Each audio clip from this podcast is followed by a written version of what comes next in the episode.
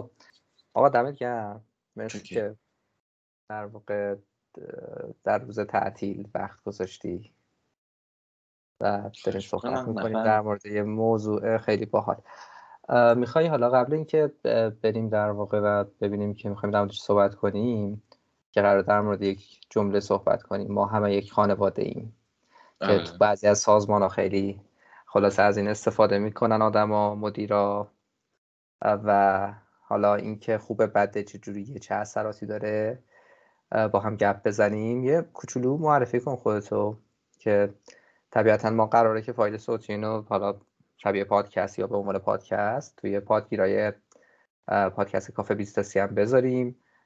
مخاطبه اصلیمون فرضمون اینه که بچه های جوونن ولی خب احتمالا خیلی آدم های دیگه هم ممکنه یه همچین چیزی خلاصه به کارشون بیاد. ما منتظریم که تو یه کوچولو خودتو معرفی کنی. قربونه چشم. اول از همه مرسی از تو. وقتی که برای موضوع اختصاص دادی به قول این دوستان به نام خدایی اگه شروع کنم به نام خدا هستم و اینا. من مهدی بهزادم در آستانه چهلمین سال زندگی و تقریبا 21 سالی هست که دارم کار می‌کنم تو حوزه مختلف کسب و کاری. background تحصیلیم از در حقیقت مدیریت بازرگانی و بعدم MBA تو فضای گرایش marketing و MBA با گرایش منابع انسانی هم خوندم که البته اون نیمه کار رو رها کردم چون دیگه به نظرم یه too much بود خوندن دو تا MBA در ایران. بعد از اینکه شروع کردم دیدم خیلی کمک به فضای کاری میاد. background کاری تقریبا نزدیک به 11 سال از فضای کاریم خیلی مستقیم فضای کار سازمانی و شرکتی بوده.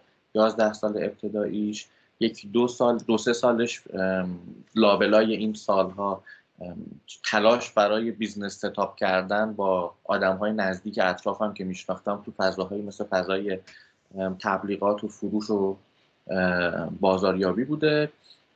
بقیه سالها تو حوزه های مختلفی در حقیقت مثل آموزش و سالهای خیلی زیادیش رو از اون یازده سال در فضای بازرگانی و توسعه کسب و کار بین المللی گذروندم. برای شرکت هایی که حالا شرکت شناخته شده ای هم هستن در و برخیشون هم در فضای بین المللی شناخته شدن ولی در ایران اسم و رسم مشخصی که اون که ما می‌شناسیم از های داخلی چون هیچ محصول داخلی ندارند خب شناخته هم به این شکل نمیشن مگر فضای رقابتی خاص خودش و شرکت بسیار بزرگی در فضای تجارت بین‌المللی از 91 دو به بعد به سمت فضای مشاور مدیریت رفتم.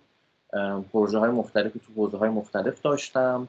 هم تو حوزه های business matching و در حقیقت franchising کار کردم.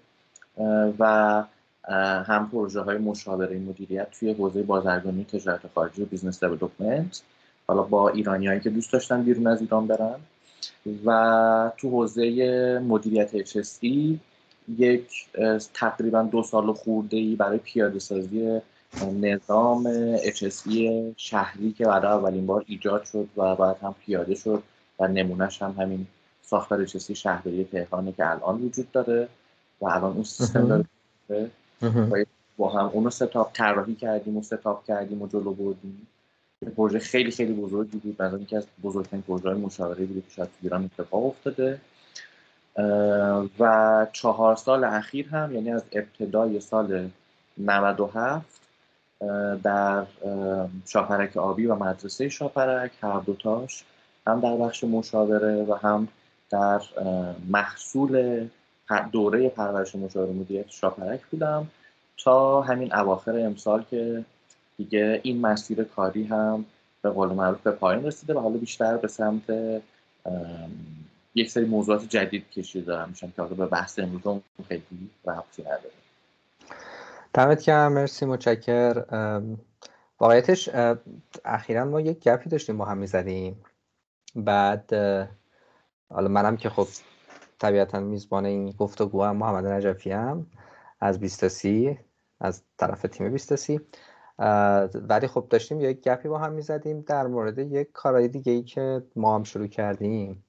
منم شبیه تو مثلا خب حالا اخیرا شروع کردم یه کارهای دیگه ای رو هم درگیرش شدم بعد حالا فعلا بهش میگیم تجربه لب مرزی. بعد خلاصه سر اون داشتیم صحبت می‌کردیم وسط حرف یه ذره شروع کردیم با هم دیگه خلاصه خورودون کردن. بحث کشید به اینجا که بعضی از سازمان ها یه جملاتی توشون هست که خیلی قشنگه ولی احتمالا اگه کسی تو اون سازمان بره و اون جمله واقعا درست پیاده سازی شده باشه تا سالها باید پول مشاور و تراپیست اینا بده احتمالا آره. خلاصه آره. داشتیم گپ می‌زدیم با هم دیگه و اینا بعد دیدیم که چقدر باحاله که یه ذره بیشتر در موردش صحبت کنیم ضبطش کنیم و بعد در اختیار در واقع مخاطبای 20 هم قرارش بدیم این شد که من از تو خواستم که لطف کنی وقت بذاری. حالا به خصوص غیر از اون background مفصلی که گفتی توی سه 4 5 سال اخیر به طور متمرکز چون می‌دونم که با سازمان مختلف درگیر بودی با آدمای مختلف تو صنایع مختلف توی لول های مختلف و در واقع این تجربه شاید کمک بکنه که زنین بحث تر بشه. خلاصه اینکه ما امروز قراره که بگو در مورد چی صحبت کنیم. خودت یه توضیح بده. حتما. امیدوارم که این چیزی که تو میگی کاملا اتفاق بیفته. موضوعی که می‌خوایم راجع صحبت بکنیم کانسپت خانواده بودن در فضای کاری و محیط حرفه‌ای هست.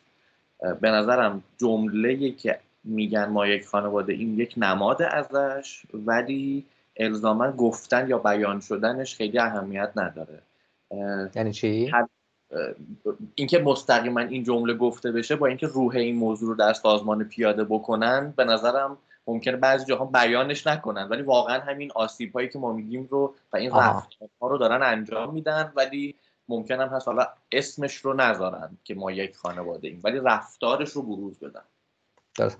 یعنی تو میگی موضع نقادانه ای که الان وجود داره کلا روی اینه که یه همچین کانسپتی توی سازمان می‌تونه آسیباش خیلی بیشتر از در واقع مزایاش باشه. درست فهمیدم؟ آره من به نظرم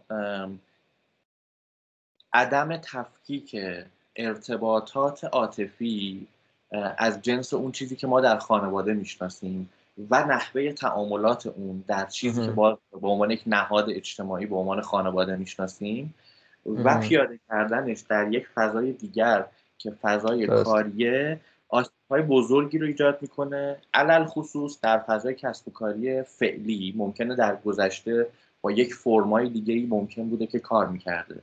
ولی ما راجع به امروز داریم صحبت می‌کنیم و نوع کسب و کارهای فعلی خب حالا البته ما قرار بود که کلا شاید اگه بخوام بگم چتر صحبتمون که یکی از مفاهیمی که زیر سایه اون قرار بودش بپردازیم چیه این بود که کلا یه سری سازمانایی که ما حالا یه تگ مسموم بهشون می‌زنیم. سازمان هایی که فضای مسموم دارن. و یه سری نشانه هایی می‌تونه وجود داشته باشه که بفهمیم یعنی من به عنوان یه آدمی که وارد سازمان میشم احتمالا اگه حواسم به این نشونه ها باشه می‌فهمم که دارم وارد یک سازمان مسموم میشم که خب ممکنه که آسیب های خیلی جدی رو در واقع به من تحمیل بکنه. از اولیش که همین قصه ما یک خانواده ایم شروع می‌کنیم. حالا اگر شد در ادامه من یه خواهش که دارم اینه که دو تا در واقع concept یا مفهوم دیگه ای هم که ممکنه این مسموم بودن فضای یک سازمان و آسیبی که ممکنه به فرد بزنه رو خلاص ایجاد می‌کنه در موردش حرف بزنیم. ولی فعلا بذار از همین جمله خیلی کلیدی ما یک خانواده ایم شروع کنیم. می‌خوای یه ذره مثلا از اینجا شروع کنیم که بگی به نظرت وقتی که یه آدمی توی سازمان که احتمالا نقش کلیدی داره تو اون سازمان و از این جملات استفاده می‌کنه. چرا داره این کارو می‌کنه؟ یعنی دنبال چیه؟ نیتش خیره نیتش خیر نیست. نیتش خیره ولی نتایجش شره. یا نیتش مثلا شر خوب نتایجش هم شر میشه. یه ذره یه ذره نبوده این حرف بزنیم. آره. آره به نظرم جای خوبیه. منم فکر می‌کنم خود این جمله جمله که نقطه شروع درستیه. حالا با هم هست. برای آدمایی که بعدا ممکن بشنون. تو حد فاصلی که ما با همین گپ و گفت داشتیم. تا امروزی که داریم ضبط می‌کنیم به طرز عجیبی در فضای مختلف شبکه های اجتماعی افراد مختلف و نهادهای مختلفی دارن به این موضوع آسیبزا اشاره می‌کنن و دامن می‌زنن. یعنی ما اگه مثلا اینو ضبط کرده بودیم بعد پخش می‌شد احتمالا مثلا می‌شدیم کنشگر اجتماعی یا نمی‌دونم مثلا یک مود می‌شد. خدا رو شکر که الان بقیه راجبش حرف زدن بعدا گردن ما نمیفته و ما کاملا مجزا و فردی داریم. من به نظرم از, از قسمت خانواده شروع کنیم و توصیفی که از خانواده داریم. قاعدتا و با مزه اینه که ما امروز روز پدره که داریم با هم راجع به این موضوع صحبت می‌کنیم. درست.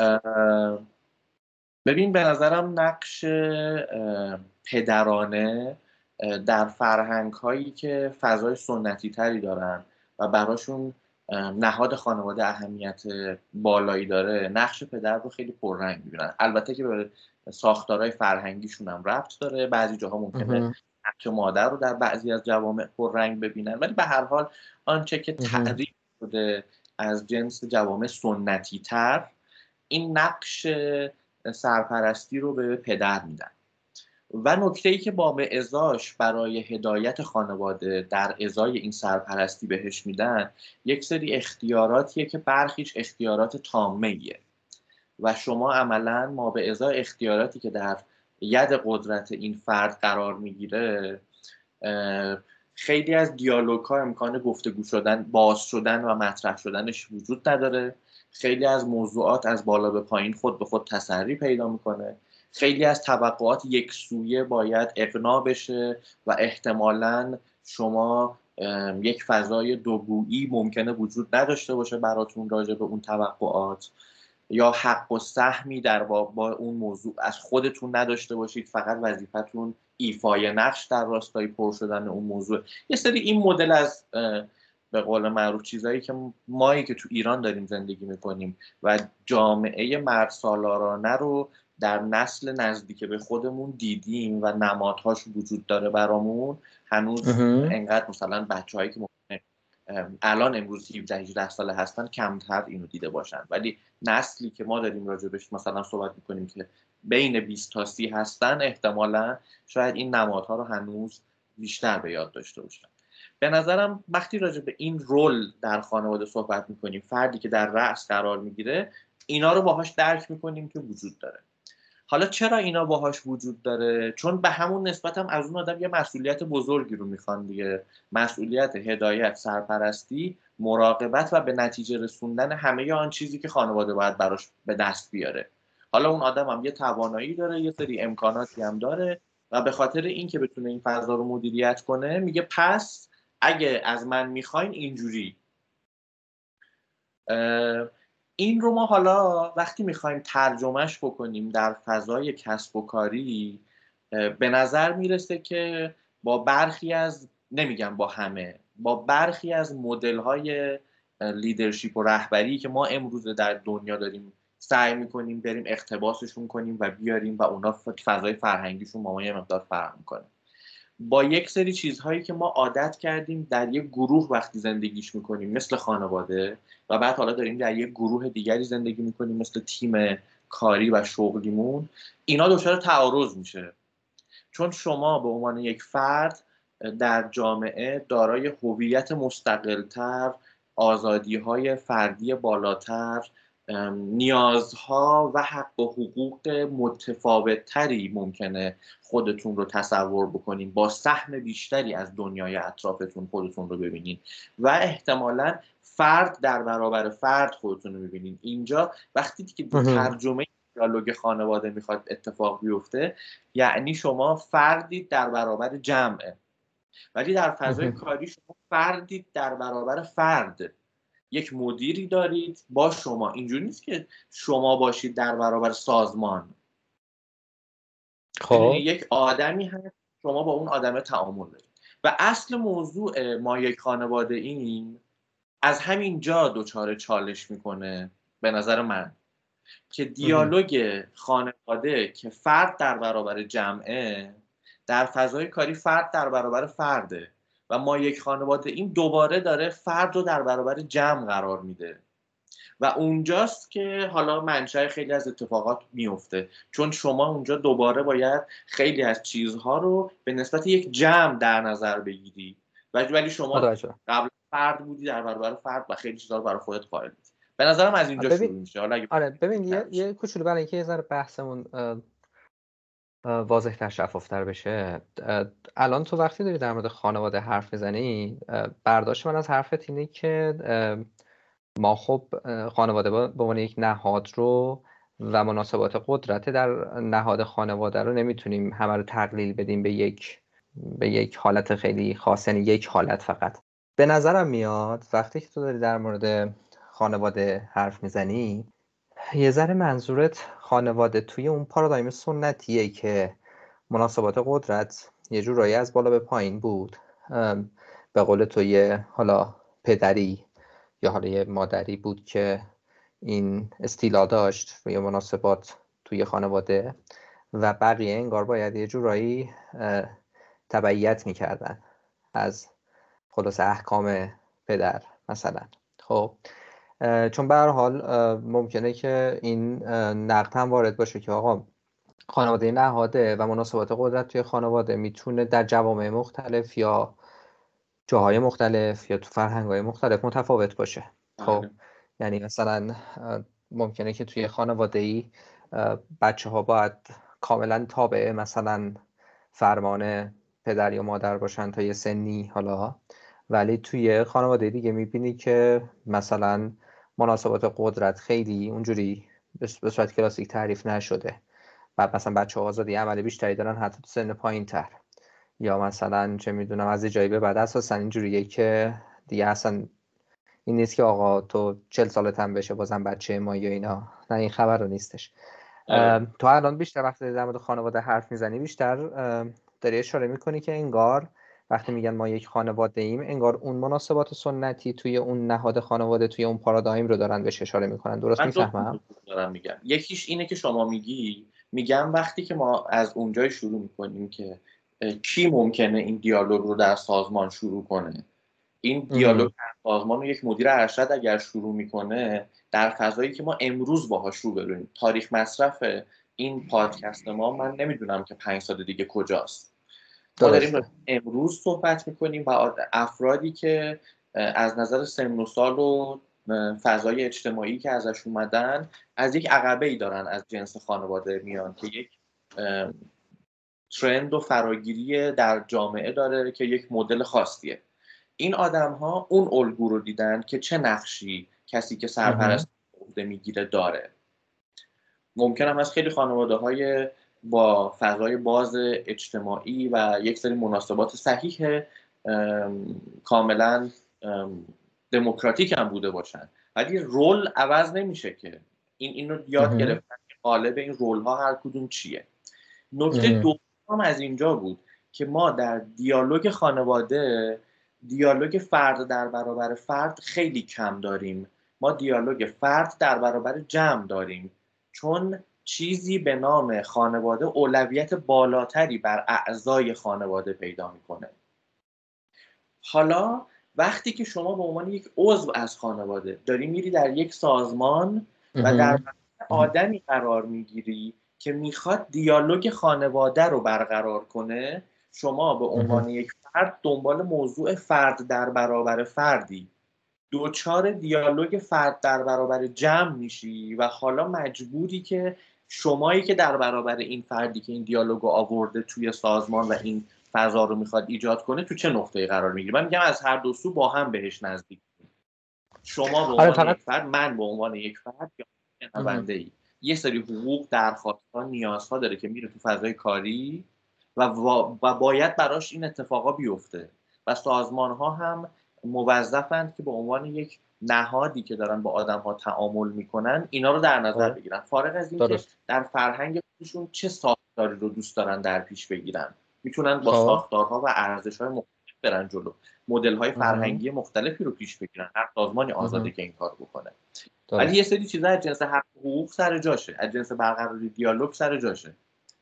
تو نقطه ای که ما دیالوگ خانواده رو باز می‌کنیم بخشی از حق حقوق عادی و جاری افراد رو عملا بستیم. با استفاده از حتی با نیت خوب. فار... اصلا ما کاری نداریم که نیت خوب یا بده هنوز نمی‌خوایم درست. نیت درسته. حالا من یه ذره هنوز حالا بریم آره. تو آره من حالا هنوز این پامو دارم برای خودم که تو میگی مثلا نسبت فرد با فرده. بر حال می‌خوام بگم هر دوی اونها درسته شاید این نسبت رو تو داری مطرح می‌کنی ولی بازم با یک نهاد تو مواجهی که حالا مناسبات من با این نهاد باید تنظیم بشه. تو خانواده یه جور تنظیم میشه با اون نهاد توی سازمان یه جور دیگه. ولی حالا بذار فعلا یه ذره بریم جلوتر. شاید کمک بکنه که بعد یه مقدار بازش کنیم اینم حل بشه برای من.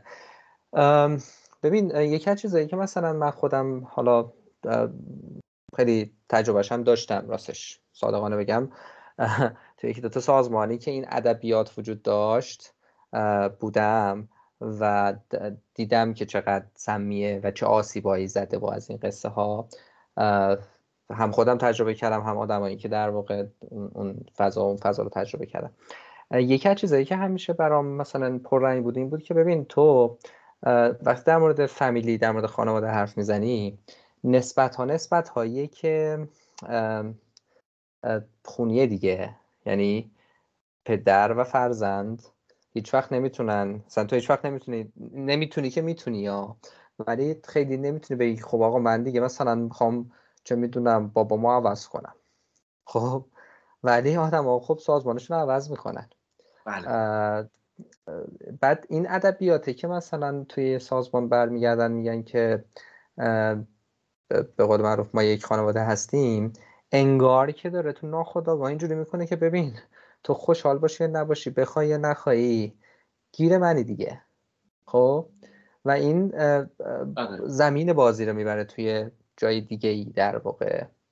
اونم اینه که انگار که آدم ها گاهی اوقات یهو توی تله اینجوری میفتن که خب آدم که فامیلیشو ترک نمی‌کنه. بعد یه جاهایی یه سری یه سری تله هایی یه سری آره دیگه یه سری تله هایی مثلا پدر مادر دارن. حالا به قول تو به عنوان اون تو مناسبات قدرتون بالا بودنه که از از اونها استفاده می‌کنن واسه اینکه کنترل کنترل بیشتری رو آدم داشته باشن. حالا من مثال فامیلی رو خانواده رو می‌زنم بعد همین انگار تو همون سازمانایی که از این ادبیات استفاده می‌کنن هم هست. مثلا از وجدان دادن. خب؟ مثلا اینکه ببین تو برای خانواده داری این کارو می‌کنی دیگه. در نتیجه خب انتظار نداشته باش که حتما باید منافعی در کوتاه مدت حداقل داشته باشی. خب یا مثلا چه می‌دونم مثلا یه پدر برمیگرده میگه که آقا من یا یه مادر من تمام زندگیم رو مثلا دارم وقف این قصه می‌کنم. مثلا ببین من هفت روز هفته روزی مثلا 16 ساعت دارم اینجا کار می‌کنم. خب انگاری که مثلا یه پدر برگرده بگه ببین من دارم چه فداکاری واسه شما بچه ها می‌کنم شما نمک نشناسید پس شما هم باید بیشتر مثلا این کارو بکنید. خب آقا من اومدم توی سازمان کار کنم پول در بیارم زندگی کنم فلان.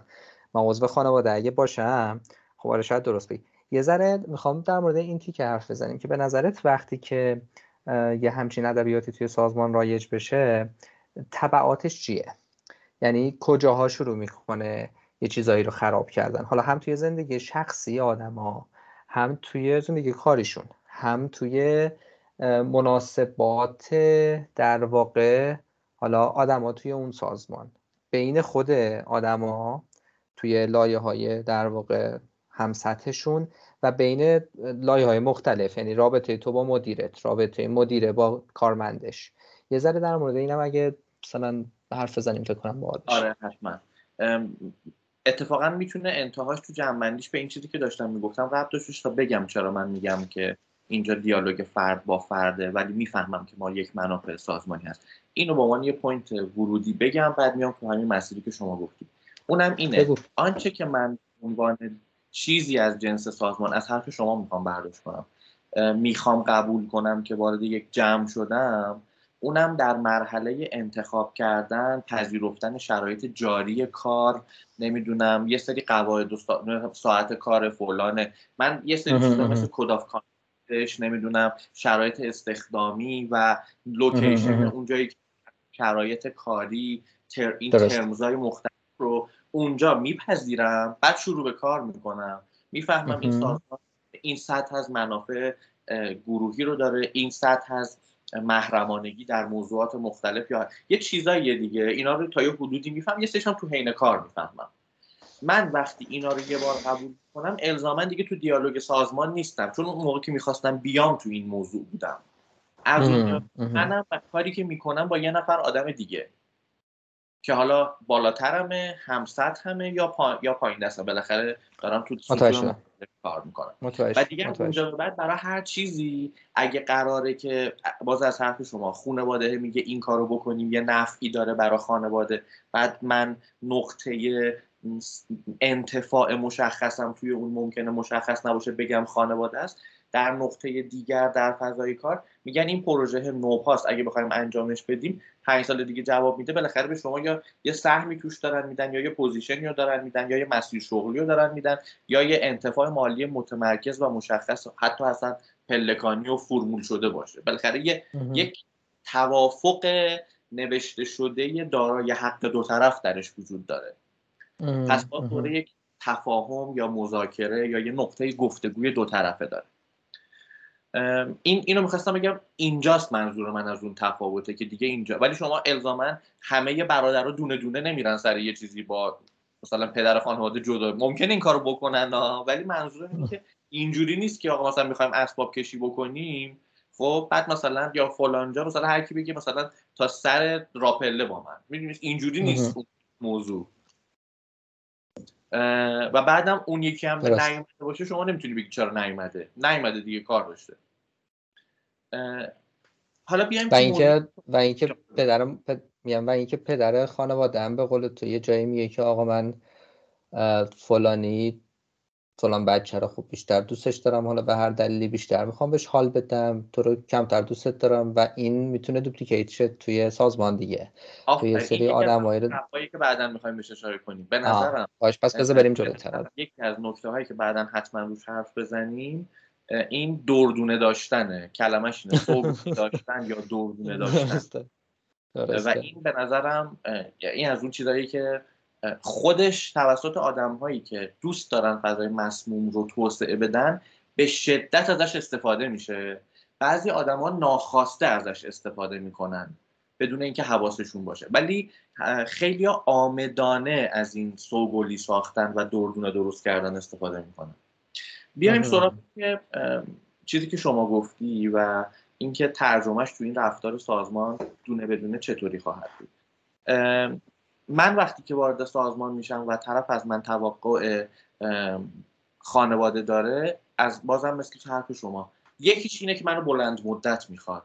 چون در خانواده پیوند خونی پیوندی ناگسستنی و پایدار و دائمیه و الالعبده شما شما اسمت هم که تو شناسنامت عوض کنی تهش پدر بیولوژیک شما در سند تولد شما یه نفره و این هیچ عوض نخواهد شد. و این بلند مدت خواستن با کمترین منافع برای طرف مقابل دیگه یه جورایی اینا مدل های میشه. اینا مدل های میشه.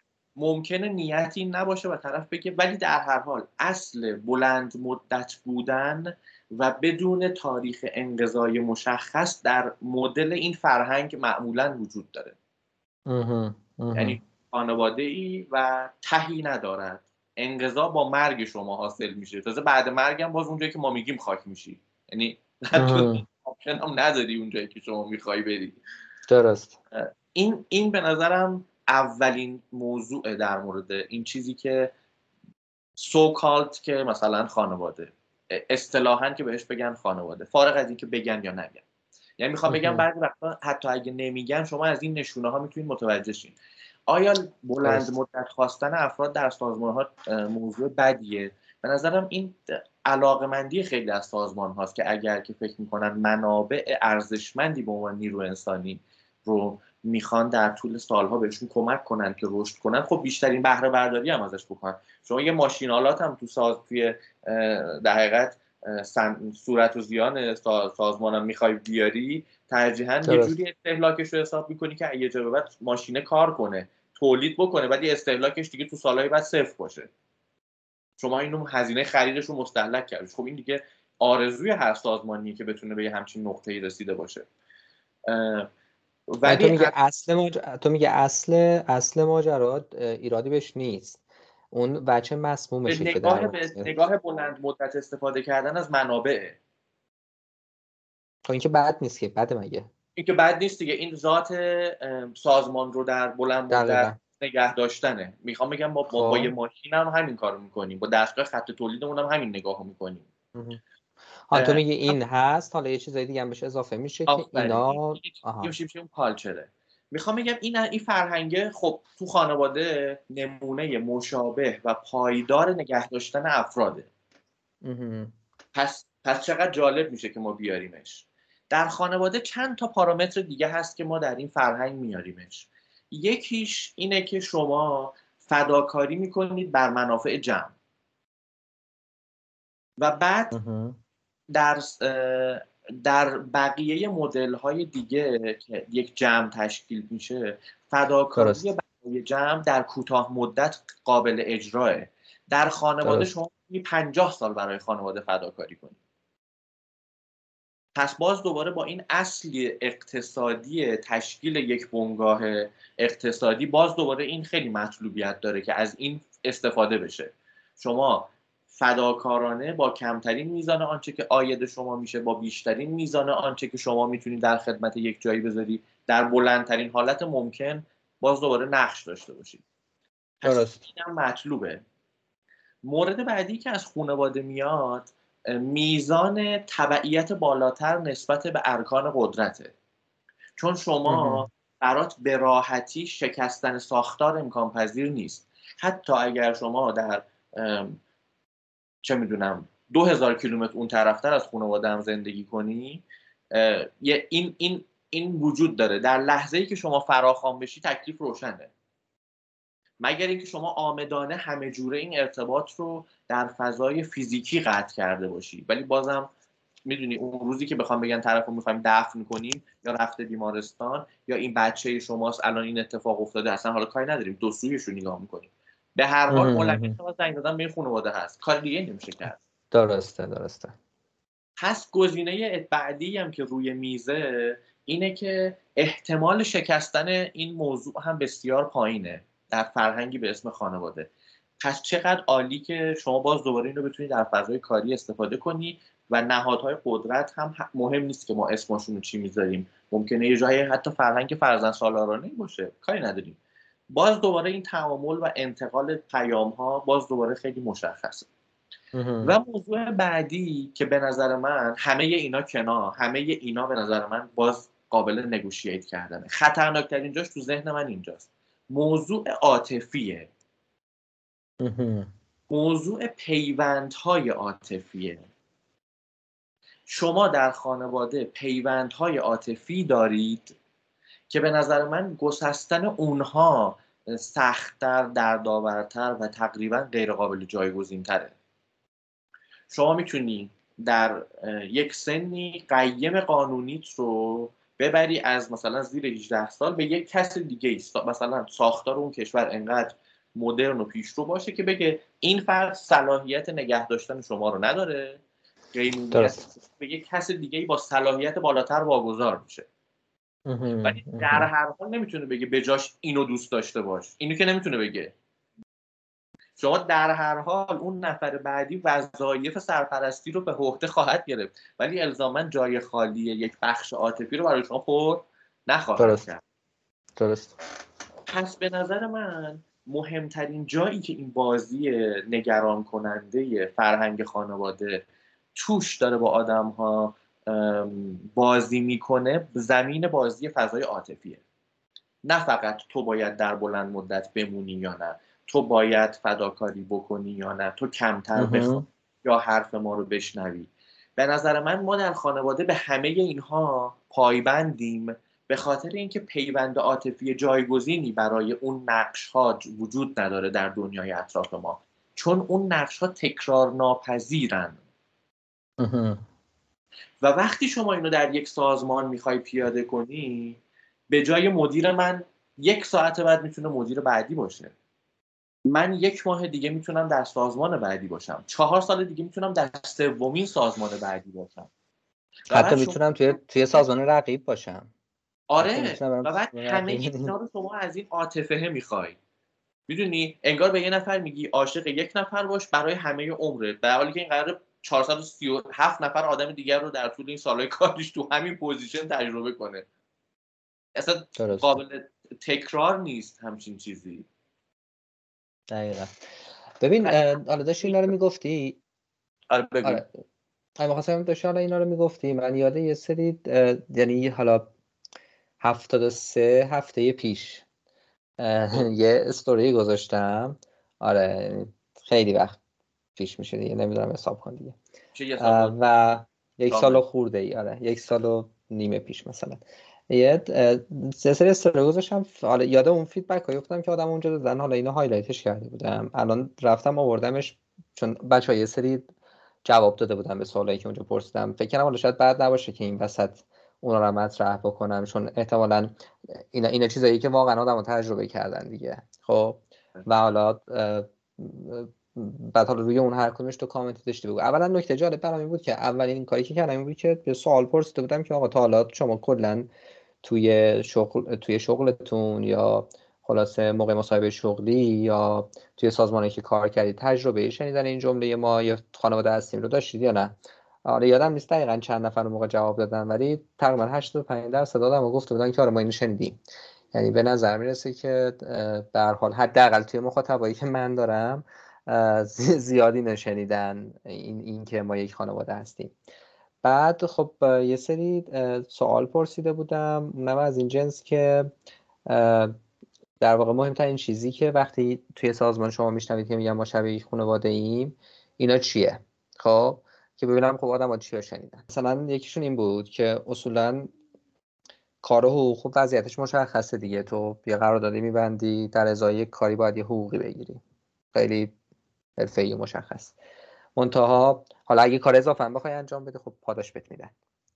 ولی وقتی یه جمله رو این جمله رو در واقع میگن انگار که دارم یا ما خانواده ایم تو هم کار کن منتها مفتی. خب یعنی انگار که در واقع داره تو رو تو این تله میندازه. یا مثلا انتظارای عجیب و غریب مثلا دارن. یعنی انتظار دارن تو ایثار کنی فداکاری بکنی.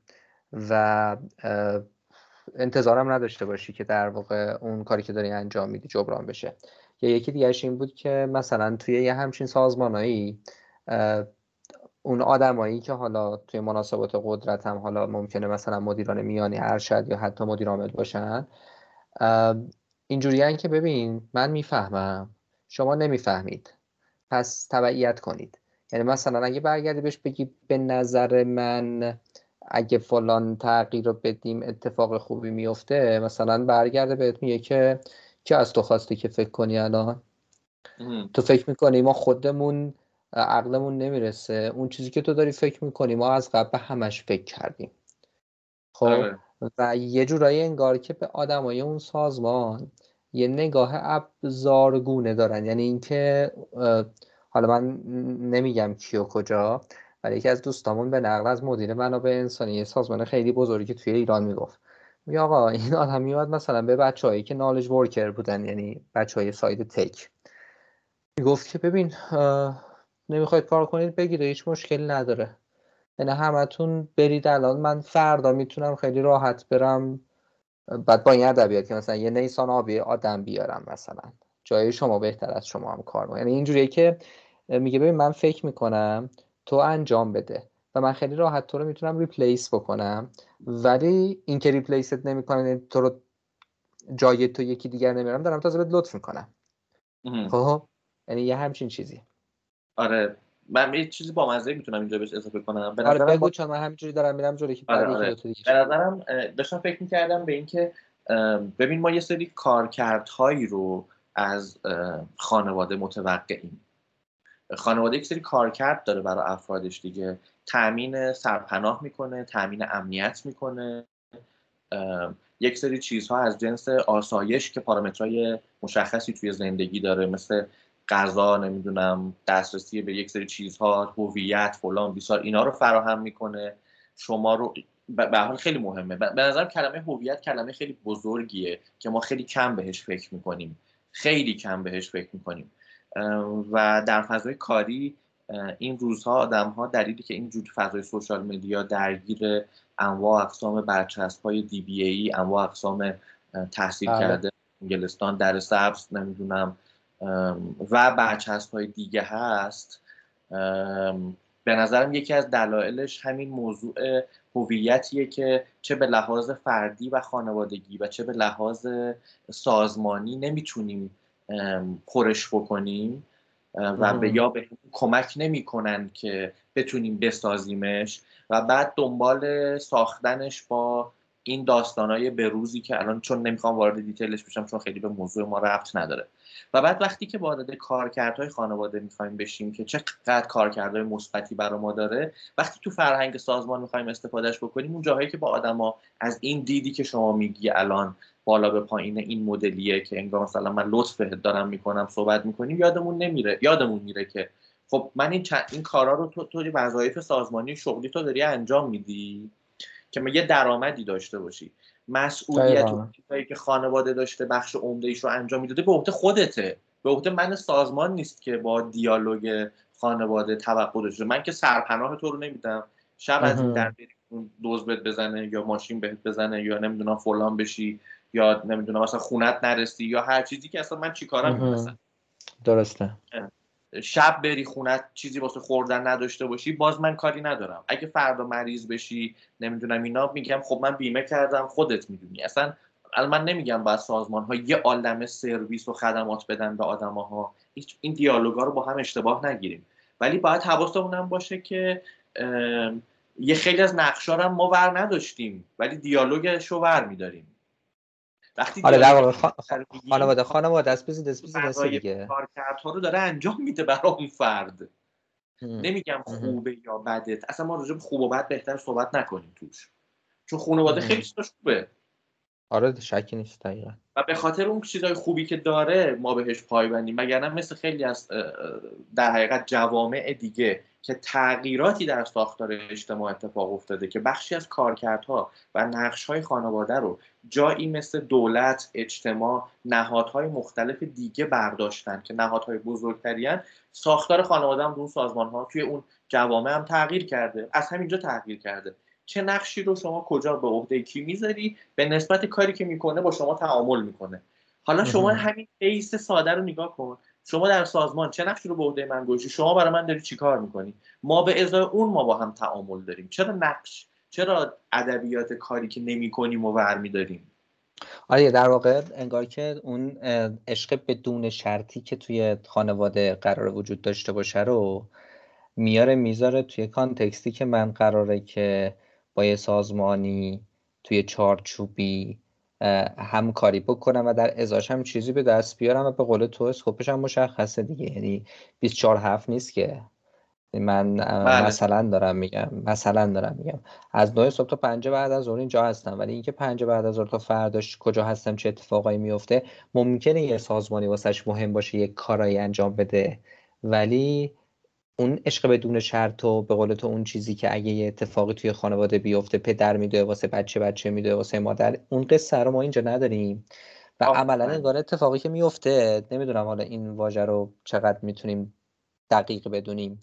انگار که این اپروچ قرار نهایتا منجر به استثمار آدم ها بشه. یعنی تو با یه نقاب خوشگل عشق و ما یک خانواده ایم و ما هوای همو داریم و ما همدیگر رو دوست داریم و همه این حرفایی که تو زدی تهش در واقع حالا یه ذره بیتارفه خواهیم بگیم قراره که خونه اون آدم ها مکیده بشه حسابی تا یه جایی که تبدیل بشن به توفاله. حالا گاهی اوقات به قول تو ممکنه که واقعا از سر حسن نیت و واقعا اون آدمی که این حرف رو می‌زنه اعتقاد داره به این حرفه که آقا ما اگه بگیم مثلا چه می‌دونم ما یک خانواده ایم و واقعا هم طرف کیر می‌کنه اصلا من می‌خوام بچه مثبتش هم بگم. اتفاقی که میفته اینه که خب اتفاقای خوبی هم واسه سازمان میفته هم واسه خودش هم واسه اون آدمه. و به نظر می‌رسه به قول تو بخش زیادش هم این حسن نیت نیست. یعنی انگار یه جاهایی طرف واقعا شارلاتانه و داره از این ادبیات استفاده می‌کنه واسه اینکه آدما رو در واقع خلاص تا جایی که می‌تونه ازشون کار بکشه استثمارشون بکنه. ولی چه حسن نیت باشه چه حسن نیت نباشه به نظر می‌رسه نتیجه چندان تفاوتی نداره خیلی. یعنی احتمال اینکه تهش اون آدم نیاز پیدا کنه که تا سالها بره پیش تراپیست پول بده واسه اینکه اون تروماهایی که براش به وجود اومده رو حل بکنه و حتی یه جایی بد نگاه می‌کنه به گذشته میگه آقا نگاه کن ببین من چقدر مثلا انرژی گذاشتم چقدر وقت گذاشتم چقدر ایثار کردم ولی تهش چی؟ یعنی احساس لوزر بودن پیدا می‌کنه. این چیزیه که به نظر می‌رسه به عنوان نتیجه خیلی با هم فرقی نداره. نظرت در این چیه؟ ببین به نظرم کلید واژش در همون عشق بدون شرطه و اینم یادمون نره. باز من برای همین داشتم به کارکردهای خانواده صحبت می‌کردم. ببین ما اون همه اول گفتگو گفتیم چرا پدر این یا مادر این چرا پدر یا مادر این همه فضا و وظایف رو و مدل تعامل رو قبل شرط رو شروط می‌کنه؟ دلیلش اینه که معمولا ما نمی‌شناسیم خانواده هایی رو که فرزند بیشتر از پدر یا مادر ما به ازای این عشق بدون شرط برای اونها کاری کرده باشه. ما همه این چیزهایی که راجبش از خانواده مثال می‌زنیم و میگیم اینجوری اونجوری اونجوری آخرش اگه بخوایم یه ترازو بذاریم اون کاری که نقش پدر و مادر برای بچه ها می‌کنه تا اون نقطه ای که از دستش برمیاد. من نمیگم آسیب نمی‌زنن خانواده ها. میزن اصلا نریم توی این دیالوگه موضوعمون اون عشق ورزیدن است. خب؟ اون کاری که اونها می‌کنن معمولا برای خون برای پدر و مادر نمی‌کنن. در بلند مدت آنچه که از جنس این عشق بدون شرط احتمالا سرریز میشه به حساب بچه ها از سمت پدر و مادر سهم خیلی بالاتری داره از آنچه که اونها برای خانواده انجام میدن. ما راجع به کار کردن تسک انجام دادن صحبت نمی‌کنیم حالا این دیالوگ رو ما بیاریم توی سازمان و بعد بگیم که من از کارمندم توقع دارم که عاشق کارش باشه عاشق محیط کارش باشه چون ما اینجا همه عاشق همدیگه ایم و محیط خانواده است.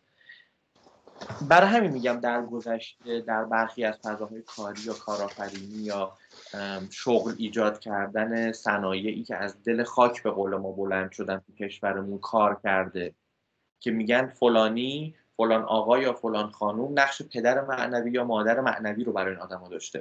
اگه خیلی خوب بریم تو مدل های اونا نگاه کنیم اتفاقا اون داشته بیش از اندازه به همه این آدما عشق می‌داده. چون نگاه بکنی هزار تا آدم هم بودن اومدن هزار تا چیزم کردن این وایستاده پای همون موضوعات. حالا امروز در سن با با فضای با تجربه ترش بهش میگیم ای بابا عجب آدم گادفادریه. نگاه نمی کنیم که کنار به کنار هر کدوم از این آدم ها داشته با عشق ورزی زندگی می‌کرده و خیلی از اون آدم ها هم ساپورت کرده الزاما هم استثمار نکرده. انقدر شیره جونش داده الان که به یه چیزی رسیدی دیگه معلومه که مدل کپیتالیستی داره با بیزنس زندگی می‌کنه. وگرنه که دیگه شما تا یه جایی به 50 نفر عشق میدی بعد به 100 نفر بعد به 200 نفر دیگه به 5000 نفر همون جوری که نمی‌تونی عشق بدی که مثلا دیگه اصلا دیگه گاندیه. این گیم دیگه چند نفر آدم مگه می‌تونن این نقش بوداوار رو بردارن؟ درست درست. به خاطر همین وقتی که طرف این دیالوگو باز می‌کنه نقش اون تو عشق دادن به شما چیه؟ اگه میگه من حقوق مزایا فلان خب این که دیگه تعاملات سازمانیه دیگه. پس اندازه تعاملات سازمانی از من بخواه. اگه تو عشق بدون شرط پدرانه یا مادرانه به من میدی از من مثل یه فرزند توقع عاشقی داشته باش. در غیر این صورت بهتر اصلا راجبش صحبت نکنیم. بیا راجع به هویت و فرهنگ سازمانی حرف بزنیم. جایی که ارزش هایی که تو در سازمانت داری باهاش پیش میری با ارزش های فردی من امیدوارم که همسویی داشته باشه. اگه نه خب آدمای دیگه با فرهنگ های مختلف بالاخره به همدیگه می‌رسن. هویت های مختلف شکل می‌گیره. بی خودی بازی رو توی عشق گرفتن از سمت من چون یعنی ما به ازای عشقی که من به تو میدم تو فقط داری یک سری قراردادهای کاری تو با من جلو می‌بری. عشق تو به من کو. اگه اصلا حرفشو نزنیم اگه هست از من چیزی رو می‌خوای به اسم عشق پس احتمالا ما به ازا و ترجمه ای در فضای کار باید داشته باشه. عشق من به کار یه ترجمه ای داره یک دریافتی داره.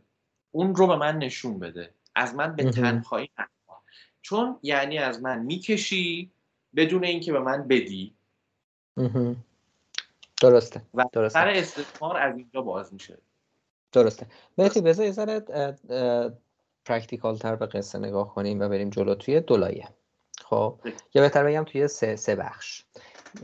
از همون اولم شروع کنیم. از اولیه بعد دومی اولیش اینه که به حال من فرضم اینه که مخاطبایی که ما توی 20 تا 30 داریم بچهای جوونن. بین حدودا 18 تا 35 سال ما همیشه میگیم. حالا درسته که مخاطبای کمتر یا بیشتر از این سنم داریم ولی اصولا منظورم اینه که آدمایی تو این بازی سنی و یه بخش قابل توجهیشون. احتمالا اولین تجربه های شغلشون رو به زودی خواهند چون طرف الان دانشجوه مثلا و تازه می‌خواد وارد بازار کار بشه. یا حالا اصلا یه آدمیه که already توی شرکت دیگه داره کار می‌کنه الان می‌خواد بره توی business دیگه. خب من چطوری می‌تونم؟ اگه فرض کنیم با هم دیگه به این توافق رسیدیم که در مجموع از کار کردن در یک سازمانی که حالا یا رسما اینو promote ش بکنه یا رسما نگه که ما یک خانواده ایم ولی این فرهنگ توش وجود داشته باشه خلاصه خطرات جدی ممکنه متوجه ما بشه. خب حالا من در آستانه تصمیم گیری برای شروع کار توی یک سازمانم. حالا یا قراره که اپلای کنم یا مصاحبه شغلی دارم یا حتی ممکنه که اونا مثلا اومدن یه جوری سراغ من مثلا هایر کنن اون آدم رو یا هر چیز شبیه به این. یک سوال اول اینه. چطوری من می‌تونم احتمالا خیلی زودتر بفهمم که چقدر ممکنه یه همچین فضای مسمومی تو اون سازمان هست یا نه؟ که قبل از اینکه اصلا واردش بشم خلاص خودم رو نجات بدم. این سال اولم سال دومم. حالا درست غلط می‌دونستم نمی‌دونستم. نمی‌دونستم که سازمان اینجوریه. بعد فهمیدم. اونا خیلی خوب تونستن خلاصه نقش بازی کنن اینکه ما خیلی چه می‌دونم پروفشنال هستیم و از این قصه ها بعد که رفتم توش دیدم که خلاصه این قصه ها وجود داره. وقتی وارد سازمان میشم و دیدم که با اون نشونه هایی که تو گفتی و حالا احتمالا تو جواب سوال اولم بیشتر میگی فهمیدم که خلاصه این سازمان داغونه خلاصه چجوری می‌تونم اولا بقای خودم رو حفظ کنم ثانیا در واقع خودم رو از اون ورته نجات بدم از اون منجلاب نجات بدم. خب چون واقعا ممکنه یه جایی هم اینجوری باشه که به این راحتی نباشه با آدم بگیم خب سازمان اینجوری استعفا بده دیگه. و خب بعد بنده خدا مثلا الان تازه اومده روش حساب کرده حقوق داشته فلان 20 سال یه تعهدی برداشته اجاره داره مسئولیتایی داره نمی‌تونه یه دفعه در جا مثلا از اون سازمان بزنه بیرون. خب بالاخره اینکه چجوری بتونه خودش رو تا حدی نگه داره از اون فضای مسموم سوال دوممه. و سوال سوم که به نظر می‌رسه اگه یه آدمی تجربه بودن تو این سازمان مسموم رو داشته باشه با این فرهنگی که تو حالا داری در موردش صحبت می‌کنی اینجوری نیست که حالا اومد بیرون هم با یه بشکن همه چی تموم شده باشه. یعنی هی میاد بالا اثرات روانی یه جاهای حتی ممکنه واقعا میگم زخمای عمیق ایجاد شده باشه واسه اون آدمه.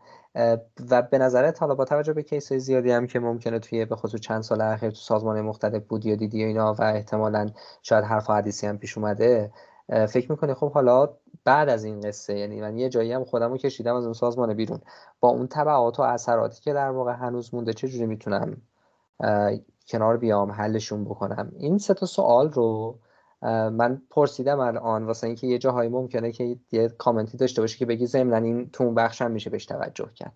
آره. اولیش اینه که قبلش دومیش حینش سومیش بس از یه همچین تجربه ای چه گلی باید به سر اون بگیریم؟ خیلی ساده. آره. من می‌خواستم تو ادامه صحبتم دو تا موضوع رو ببندم ولی به نظرم می‌تونیم الان اینا رو صحبت کنیم و تو آخرش ببندیم. دلیلی که این مدل مقایسه رو من هنوز داشتم ادامه دادم اینه که ما یه جاهایی یه چیزای خوبی تو فضای خانواده هست که هنوز در فضای کار قابل استفاده و قابل تعمیمه.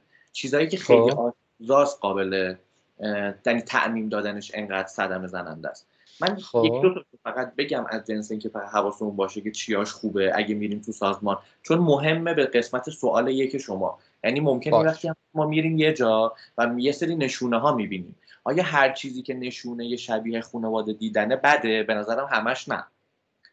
چون ممکنه در دیالوگی که برقرار می‌کنیم وقتی یک سازمان رو داریم می‌بینیم از این نشونه های شباهت خانواده به نظرم چند تاش این بود دیگه. مثلا خانواده تناسب محیط کار خانوادگی به ما میگه که تو خیلی زیاد می... ما اینجا sacrifice ما اینجا فداکاری زیاد می‌کنیم. خب؟ این دیالوگ خطرناکیه. پس این یکی از اون پارامتراست که آدم باید حواسشون باشه. ولی آیا اگه بگن که ما آدمایی هستیم که هوای همدیگر رو داریم مثل خانواده که پشت هم در میان الزاما در هر فضای کاری شما نمی‌بینی که این باشه. ممکن در فرهنگ جاری اونجا نمیشه هر کسی مسئولیت خودش رو انجام میده و مستقلا و رأسا به عهدهش که چه کاری بکنه. این یه دیالوگیه که مشابه شما تو خانواده می‌بینیم. پشت هم در اومدنه رو. خب این دیالوگ تمیزیه. منتها باید ببینیم که آدم ها بر اساس چه قواعد و ضوابطی پشت هم در میان؟ از جنس صمیمیت فضای کار به همدیگه اعتماد داشتن همدیگه رو قبول داشتن فارغ از اینکه طرف اشتباه و پشتش در اومدن این کارو می‌کنن. که خب این خیلی خفنه به نظرم. یا اینکه نه ما ما و شما دیالوگش وجود داره.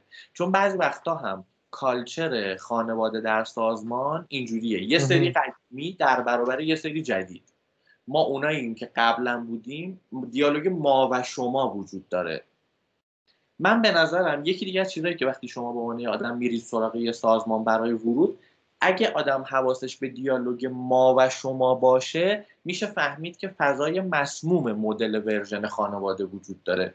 یعنی یه عده خودشون رو هسته جدا از بقیه می‌بینن. یه جورایی همون بچه دردونه بودن و دردونه داشتن و نمی‌دونم. شباهت به همون داره. آره منتها انگار که خانواده درون خانواده بزرگترن. حالا اونجا مثلا اینجوری که این 15 تا که مثلا از قبل بودن یا از فلان سازمان با هم اومدن اینجا رو ساختن. مثلا چه می‌دونم شرکت حوزه مثلا تک شرکت های حوزه تک نسل به نسل از سازمان های مختلف اومدن دیگه. ما سازمان های قدیمی تری داشتیم که یک چیزهایی رو در حوزه تکنولوژی تو ایران دیولوب کردن. بعد خود الان الزاما نقش بزرگی ندارن میان توی سازمان بعدی. بعد میگی این ده تایی که مثلا همه با هم اونجا بودن یه جور با هم تعامل می‌کنن که الزاما شما دیگه به حریم اونا به زمین بازی اونا به فضای مدیریتی تصمیم گیری خودی دیگه نیستی. دیالوگ خودی و غیر خودی باز میشه.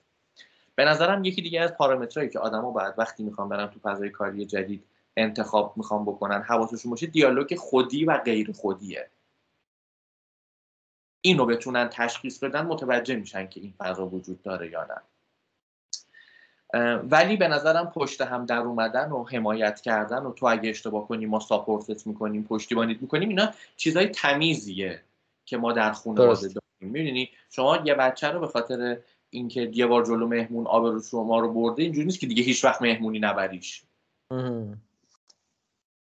درست.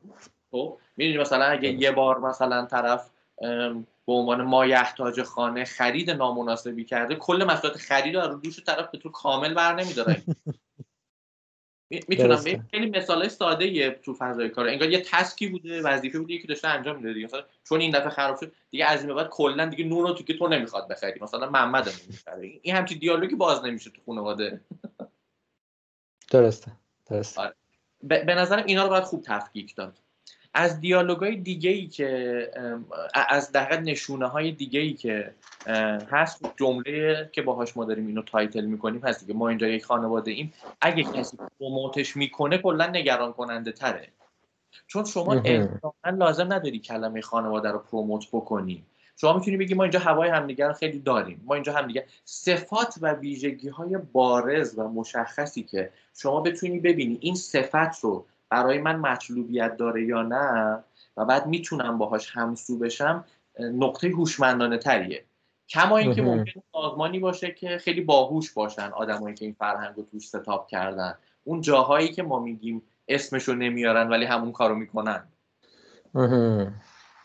این اینجاها سخت پیچیده تره اونجاها دیالوگ خودی و غیر خودی رو راحت تره شناختنش. تا کلمه های بزرگ و گل تری که آدما میشه از روشون پیدا کرد. یکی دیگه از چیزایی باید حواسش باشه در این گونه از مذاکرات همین موضوعاتی بود که بهش اشاره کردیم. ما خیلی دنبال لانگ ترم بودن آدماییم و بعد تو منافع تو الان اینجوری با ما ببین حالا بعدا که در بلند مدت که اینجوری میشه. یعنی و یه چیز خیلی مهم. آره بگو. حالا این اینو اون موقع می‌خواستم نمی‌دونم چرا از ذهنم پرید. اونم اینه که اینم به قول تو فیزاتت چیز بدی نیستش. یعنی مثلا تو میگه آقا لانگ ترم ببین مثلا الان بیا ایثارتو بکن سه سال دیگه مثلا چه می‌دونم یه منفعت بزرگی داری.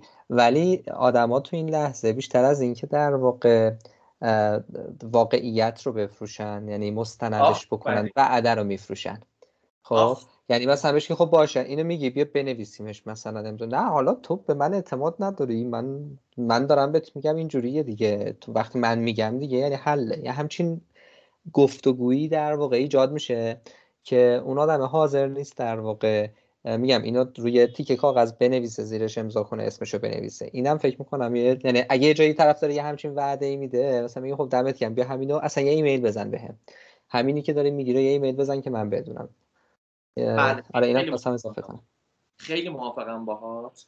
و به نظر من البته یه چیزی هم راجع به جاهایی که داریم میریم سراغشون باید حواسمون باشه که تو چه فازی از فاز کسب و کارن. ما آره، ممکنه در فاز راه اندازی و فضای اصطلاحا استارتاپی در نقطه که یک ایده می‌خواد شکل بگیره به نظرم این دیالوگا احساس بشه که منطقی تره ولی یادمون باشه که در دنیا سالهاست سازمان هایی هستند که از همین فاز خیلی از کسب و کارها دارن پول در میارن. پس حتما این قسمت از فاز کسب و کار هم هم قابلیت regulate شدن و سازماندهی داره هم قابلیت تسهیم منافع داره هم قابلیت پیشبینی و ارزش گذاری داره. پس حتما این قابلیت رو داره که ما یه چیزی مثل Y Combinator یا هزار تا VC یا فلان و فلان و فلان رو می‌بینیم. پس باز رو گول نزنیم. روش اندازه گیری و پیشبینی و ایناش یه خورده هوشمندانه ما بلد نیستیم. اگه بخوایم این کار بکنیم بریم یاد بگیریم. بریم سراغ یه پول بدیم از یه دونه با تجربه حداقل copy paste کنیم. باز دوباره خودمون رو گول نزنیم. ولی از فضا ولی وقتی وارد فضای سازمان میشیم من وعده آخرت فروختن رو می‌فهمم.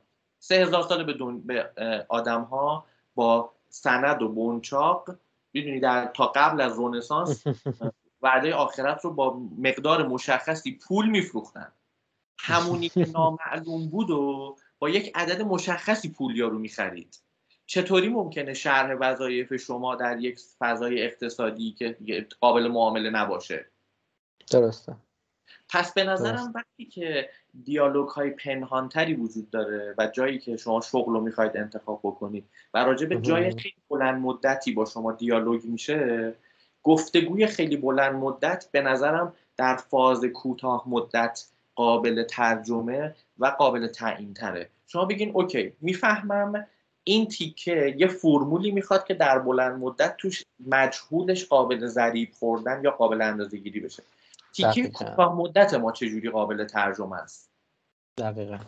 شش ماه من یک سال من. اینا رو اگه طرف اینجا هم از شما توقع می‌دونی اگه شما sacrifice می‌کنی و در نقطه early stage یک ورود به یک business یا یک ایده هستی پس مثلا احتمالا ده درصد اون موضوع هم پس می‌تونه مال شما باشه. یه روزی گرفت بگه پس این سهمت. چون تو یه روزی اومدی که کسی به این باور نداشته کسی پای کار نبوده و ممکن بوده نشه. ریسک نشدن و از دست دادن فرصت تو اینجاست. حالا این ده درصد ممکنه سه سال دیگه 5 میلیون دلار ضرر باشه. نشده. می‌تونم منظورم بگم؟ درسته دقیقا. حداقل رسیده به اینجا دیگه. یا شده 250 میلیون تومن. بالاخره یه چیزی شده دیگه.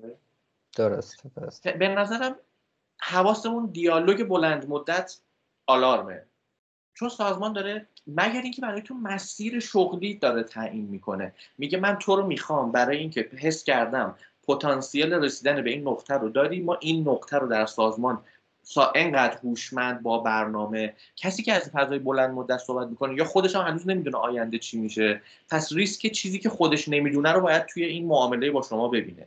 یا معلومش میشه. داری راجع به شرکت international مثلا 150 ساله صحبت می‌کنی. خب الان اونی که اونجا نشسته package ش امروز معلومه. قبل شما 470 نفر دیگه تو این position بودن دیگه. اینی که به شما داره میگه معلومه رو کاغذ چیه. دقیقا. اگه نیست که خب دیگه هیچی دیگه. پس به نظرم آره. دیالوگ بلند خیلی نقطه مهمه. این این جور چیزا رو تو سوال یک شما به نظرم کافیه برای اینکه آدم بهش حواسشون باشه. مرسی. می‌خوای بریم؟ چون حالا یه بخشی این هم در واقع بخش دوم هم فکر می‌کنم هستش. بخش دوم اینه که حالا به آره. حال ما افتادیم وسط یه سازمانی. ما الان تو آره. آره. و می‌خوایم بفهمیم نشونه هایی دیدن نه نه اینو بفهمیم. می‌خوام اینو بگم می‌خوام بگم که تو وارد سازمانی میشی. یه سری چیزایی رو تا قبل اینکه وارد سازمان بشی که نمی‌دیدی که. خب؟ بله یعنی تو بالاخره می‌دونی سازمان ها یه ویترین برای خودشون درست می‌کنن حالا از بله. این کارا یه employer branding ی هم می‌کنن و تو از بیرون که نگاه می‌کنه میگی چه سازمان گوگولیه باحالیه چقدر آدم ها خوشحالن چقدر این آدم ها اومدن مثلا چه می‌دونم ویدیو درست کردن گفتن که ما اینجا خیلی بهمون خوش میگذره اینجا سازمان ایلست و آره. بلست از این قصه ها از اونورم آره خب مثلا توی marketing ی هم انجام دادن و branding و marketing خوبم آره. کردن و... آره و از اون طرف هم خب تو interview توی مصاحبه و اینا هم خب همه چی یه جوری بوده که تو می‌گفتی خب نه دیگه این این این مسموم بودنه که داریم در موردش حرف می‌زنیم تو این سازمان نیستش. حالا بعد واردش میشیم آروم یه چیزایی رو می‌بینیم که قبلا نمی‌دیدیم. خب حالا می‌خوام بگم اگه case ایی هم هست که وقتی تو سازمان هستی شروع می‌کنی ببینیشون و اینا نشون از تو در موردش حرف بزنی ذره یک. دوم اینکه چطوری می‌تونم حالا خودم رو تا حد ممکن ایمن نگه دارم و از اون فضا از اون باطلا خلاص بشم. یه مثال می‌زنم بقیهش رو دیگه میسپرم دست خوده مثلا اینکه میگم که تو تا نری تو سازمان یه چیزایی رو نمی‌بینی مثلا فرض کن تو میری وارد سازمان میشی بعد یه نشونایی شبیه اینی که گفتم می‌بینی. می‌بینی که مثلا مدیر ارشد سازمان کاملا خودش رو محق می‌دونه. خب؟ یعنی محق می‌دونه که به لحاظ شخصی با آدما تعاملات عجیب و غریب داشته باشه. مثلا دارم میگم مثلا حمله های شخصی بکنه با آدما. مسخره کنه. خب؟ اینجوری که ببین مثلا یا حتی مثلا با اسم آدم بازی کنه. یعنی مثلا تو اسمت مثلا مهدیه بعد این حقو به خودش میده که هر به تو بگه مهدی مثلا. مثال دارم می‌زنم. خب؟ بعد مثلا می‌دونه که تو هم خوشت نمیاد. آقا من مهدیم مهدیم نیستم حتی. خب؟ ولی اون حقو به خودش میده که در واقع شروع کنه هی از این کارا کردن. یا مثلا نظرات شخصی دادن در مورد ظاهر تو. انگار که مالک توه. مثلا چه می‌دونم مدل موات اینجوری بزنی مثلا خوبه. می‌دونی؟ یا مثلا از اون طرف یه مثال دیگه بخوام بزنم. انتظار داره مثلا اگر ساعت کاری تو ساعت پنج تموم میشه و اون تصمیم می‌گیره ساعت پنج بعد از ظهر یه جلسه بذاره و اون جلسه تا هشت شبم طول بکشه تو وایسی صدا در نیاد اضافه کارم نده. ولی اگه فرداش به جای ساعت مثلا 9 صبح ساعت 9 و 10 دقیقه بیای سر کار سر تا پاتا قهوه ای بکنه. خب؟ یا مثلا اینا چند تا مثال بود زدم آره. حالا اینا لزوما معنیش نیست که این می‌خوام بگم یعنی اینا در کنار حالا چیزای دیگه ای که تو میگی نشون میده که چقدر این فضا مسمومه. مثلا لذت این که آدم رو پشت در خودش نگه داره. مثلا میگه متی ساعت سه جلسه داشته باشیم. بعد تو سه میری مثلا واسه اینکه جلسه داشته باشی بعد می‌بینی تا ساعت چهار پشت در باید منتظر بمونی. آره ولی یک بار دو بار نیست. همون لحظه بیاد رد که خب الان داشته باشیم. آره دقیقا. می‌خوام بگم اینو چیزایی که بالاخره تا تو تو سازمان نری احتمالا نمی‌بینی یا تجربه نمی‌کنی دیگه خب؟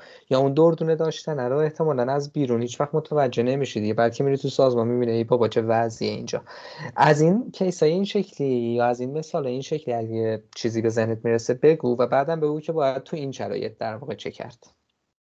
اوکی. به نظرم خیلی مثال جالبی زدی و شاید حتی بعضی از اینا رو میشه ابتدا هم پرسید.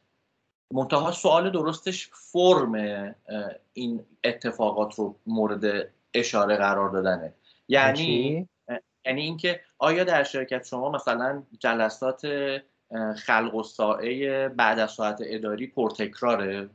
این شما می‌خوای از کسی که داره شما رو این مص... در حقیقت داره پذیرش می‌کنه در سازمان به عنوان مراجع بپرسی دیگه. خب می‌خوای اون آدم حالا می‌خوام بگم که بالاخره یه دیالوگی برقرار میشه. میگم می‌خوام می‌خوام بگم بعضی از اینا رو به نظرم میشه همون اولم حتی بعضیاشو پرسید. حالا ولی دیگه اینکه چقدر صداقت ممکنه اون آدمی هم که شما داره با دیالوگ می‌کنه مثلا بخش تناب انسانی باشه الزاما راستشو بگه. ممکنم هست نه همون آدمه باشه که باهاش قرار کار کنی و خب مثلا بگه نه. یا ممکنه تا یه حدودی یه خورده وسط کار رو بگید بگه حالا بعضی وقتا داریم یا نداریم نمی‌دونم فلان اینا. بعد دیالوگ کردن یه خورده پوش کردن همینا ممکنه که به شما کمک کنه که همون تو نقطه شروع متوجه بشی که اصلا این سازمان اینا رو داره یا نه. همین مثالی که شما دارید تا فرم اتفاق افتادنش رو باید بپرسه. آیا پرتکرار گیری جلساتی که بعد از ساعت اداری باشه؟ آیا مثلا زمان بندی ما مثلا متناسب برنامه های شرکت ممکن دائما عوض شه اون کاری که ما می‌کنیم؟ خیلی از آدم هستن که دوست دارن ساعت کاری فلکسیبل داشته باشن وقتی به سازمان ها مراجعه می‌کنن. آیا ساعت کاری فلکسیبل محدوده و رنج داره؟ این چیزیه که باز دوباره مشخصه. یعنی انجام دادن کار و تسک توسط شما با آن چیزی که تعاملات شما با تیم کاریه دو تا موضوع مختلفه. شما ممکنه بگید من یه بخشی از کار رو می‌خوام ساعت هفت شب تا نه شب انجام بدم و اون هم سر تدوین یه فایل اکسله. شما انتخابش کردید اما آیا ما جلسات و برقراری تعاملات کاریمون تا چه ساعتیه؟ می‌خوام بگم اینجور چیزا که فرم کار کردنه رو میشه تو همون مصاحبه ها پرسید تا بعد برای آدم ها فضای مطلوب تر به عنوان سوالی که می‌کنن مشخص بشه. اما حالا فرض حالا شما تو این نقطه هستی. آره. تو این نقطه بودنه آره به قول تو شاید مثلا سوگلی داشتن یا دردونه داشتن خیلی چیز نباشه که شما قبل از ورود ساعت شما بری بپرسید به نظر شما اینجا دردونه ای دارین نه دیگه. چی میگه؟ من میگه بله مثلا پاسخی نداده این سواله. درسته. مگر که شما آدم آشنا اونجا داشته باشی. یعنی آره، کسی رو از قبل بشناسی و بعد ببینی که آیا تو این سازمان مثلا دو سه نفری هستن که خیلی فضای خاص و متفاوتی دارن. من به نظرم وقتی توی سازمان رفتی یکی دیگه از اتفاقاتی که ممکنه بیفته و باید ازش دوری کرد حتی برای حفظ امنیت. نمی‌دونم میشه چقدر موضوع رو کنترل کرد. از فضای گفتگوی غیبتگونه اونجا رو باید باید خیلی وقتا هست تو ممکنه شنونده هم باشی یا بعد آدما ولی اون حرفایی که به تو زدن رو میرن میگن که این گفته. بعد چی رو می‌خوای ثابت کنی؟ دو تا آدم این بعد در جلوی یه نفر دیگه. بعد تو می‌خوای بگی من نگفتم اون بگی گفته. مثلا دوربین اون دو تا اون دو تا اون دو تا هم میگن. اون دو تا هم اگه دردونه باشن بعد اینجوریه که خب حرف اونو میپذیرن دیگه. آره اصلا طرف شاید اومده یه چیزی رو انداخته ببینه تو چی میگی؟ تو یه دو, دو, دو, دو جمله فیدبک دادی؟ یا اصلا امروز عصبانی؟ یا مثلا یه برخورد مستقیمی با همون آدمه داشتی؟ و بعد این اتفاق تکرار شده. چون فضای در حقیقت غیبت پر از غیبتی بین دردونه ها احتمالا و این سوگلی های سازمان. با آدم هایی که آدم های کلیدی و تصمیم گیرنده هستند وجود داره که این فضا وقتی به صمیمیت ای در فضای کار نداره. یه سری اطلاعاته که داره میره و میاد. گوش طرف رو در اختیار خودشون می‌گیرن. احتمالا تر دیالوگی ممکنه اونجا رد و بدل شه. که کلمه های با صفت های خیلی زیبایی هم شامل این اتفاقاتی که تو این گفتگوها میفته خیلی نیست. یعنی کلمه هایی مثل آدم فروشیه تو این لحظه منافع طرف کدوم سمت به چرخ است و از این جور چیزا. درش وقتی ما تو این نقطه تو سازمان هستیم یکی از چیزهایی که باید ازش دوری بکنیم دیالوگای غیبت گونه است من ممکن بوده به لحاظ رولی که داشتم در وقتا مجبور شدم بشنوم یا ممکن شده کامنتم بدم یا اصلا خودم تو این دام افتاده باشم وقتی تو تاثیر گذاری باشی تو سازمان پس احتمالا نظر داری راجع به موضوعات. نظر کارشناسی نه نظر همینجوری نظر. درست. که مثلا بگی این اتفاقه به این دلیل افتاده چون از فلان نقطه اومده. و بعد اینکه این چطوری در سازمان منعکس میشه نقطه نگران کننده ایه وقتی که از این فرهنگ پیروی می‌کنه. چجوری میشه ازش دوری کرد؟ یک ترجیحا تو این دیالوگا نریم. توی این دیالوگای غیبت گونه نریم وارد بازی سوگلی شدن نشیم. چون ممکنه در برخی از جاها این تاریخ مصرف داشته باشه. همونطوری که کلمه سوگلی در نفس خودش تاریخ مصرف داره. سوگلی در آنچه که در فرهنگ ما هست یه کسی بوده که همیشه جدیدتر بوده دیگه دوباره تا سوگلی بعدی. در نفس خودش تاریخ مصرف داره. درست. و ولی خب اگه از اون جایی که میاد از فرهنگ خانواده معمولا کمتر اینطوریه. در فرهنگ خانواده کلمه دردونه خیلی کلمه بارزتریه و این خیلی بلند مدته. یه نفر عزیزتره. عزیز کرده است. این دیگه همیشه از نسبت به بقیه احترام بیشتر اصلا هم کاری نداریم. چرا؟ آدم خوبی هم ممکنه باشه. به خاطر کلی از محسناتش هم ممکنه باشه. آیا درست. اینها به خاطر توانمندی هاش تو این نقطه است؟ نمی‌دونم. آیا به خاطر چیزایی که یه نفر بیشتر قدرش رو می‌دونه اونا براش اولویت بالاتری داره؟ اگه این پارامترهایی که این فرد دارا هست در سازمان کامیونیکیت نمیشه و اونها تشویق نمیشه که شما هم بتونید با داشتنش با تقویتش در خودتون و با فرصت بروزش توسط شما. شما هم جایگاه بهتری پیدا بکنین. احتمالا این از یک فرهنگ مسمومی میاد. یعنی قرار نیست خصوصیات اون آدم رو تو داشته باشید. دیگه پس مل... پس نمیشه بگی بر اساس این شایستگی ها من وارث این جایگاه می‌تونم باشم. درست. پس در این گونه مواقع شما دیالوگتون رو از اینکه اون چرا اینجاست به سمت اینکه چه شایستگی هایی لازمه من داشته باشم تا بتونم شرایط خودم رو ارتقا بدم یا بهبود بدم باید ببرین با سازمان. و اگه سازمان نمی‌تونه به شما شایستگی های مشخص قابل احرازی بده این قابل احراز بودن مهمه. ببینید باز دوباره گنگ و رویاگونه و غیر قابل به دست آوردن هم نباید باشه. درست. نه تو کلا درونگر ما فقط برونگره رو دوست داریم. مثلا چه دیالوگیه؟ باید قابل به دست آوردن باشه دیگه. ما یکی دوست داریم هر روز میاد میخنده. نه مثلا کلا مثلا این بغل لبم عمل کردم مثلا خندم تا اینجا بیشتر نمیاد. چی میگم مثلا یه چیز بی ربط نباید باشه دیگه. به خاطر همین اینا مهمه. ببریم به سمت پیدا کردن دیالوگ شایستگی قابل احراز و قابل به دست آوردن با سازمان.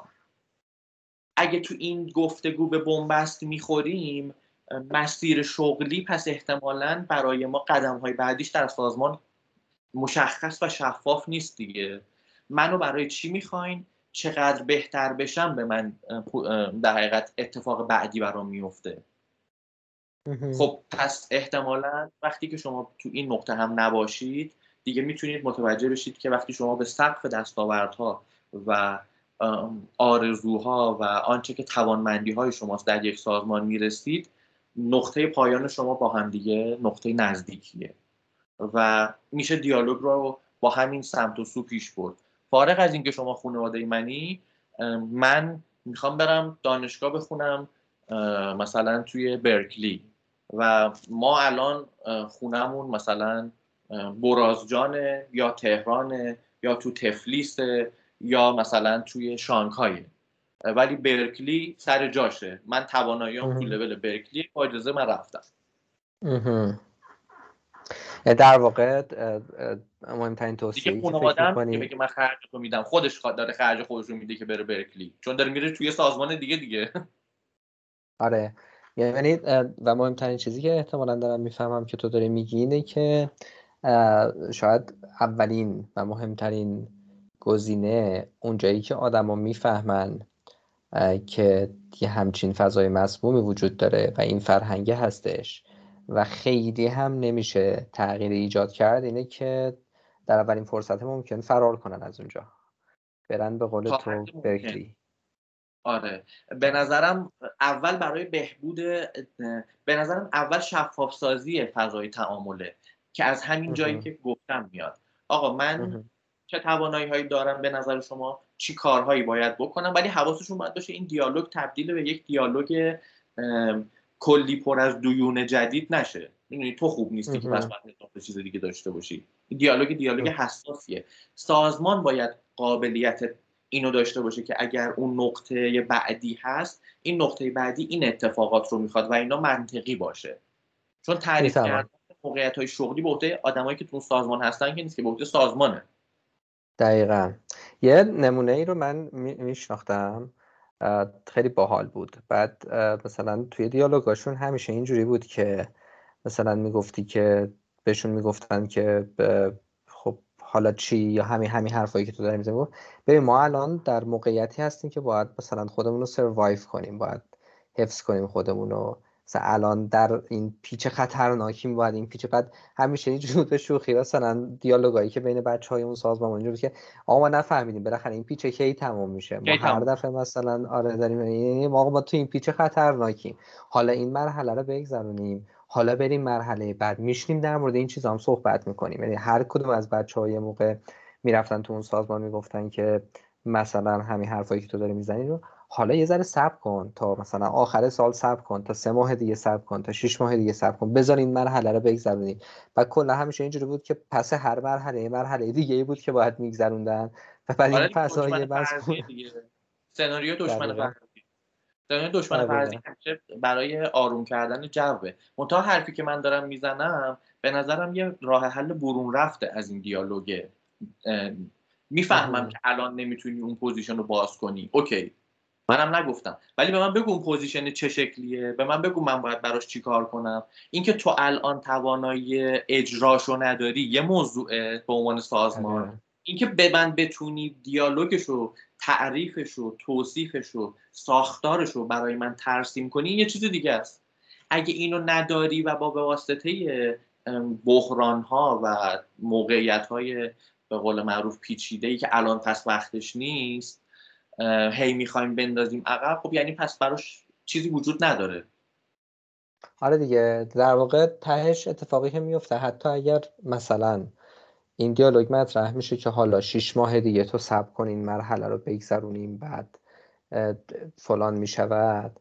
مثلا حاضرم نیست که برای همین شیش ماهی هم که هستش بیاد حتی یه مینیموم شفافتر بکنه.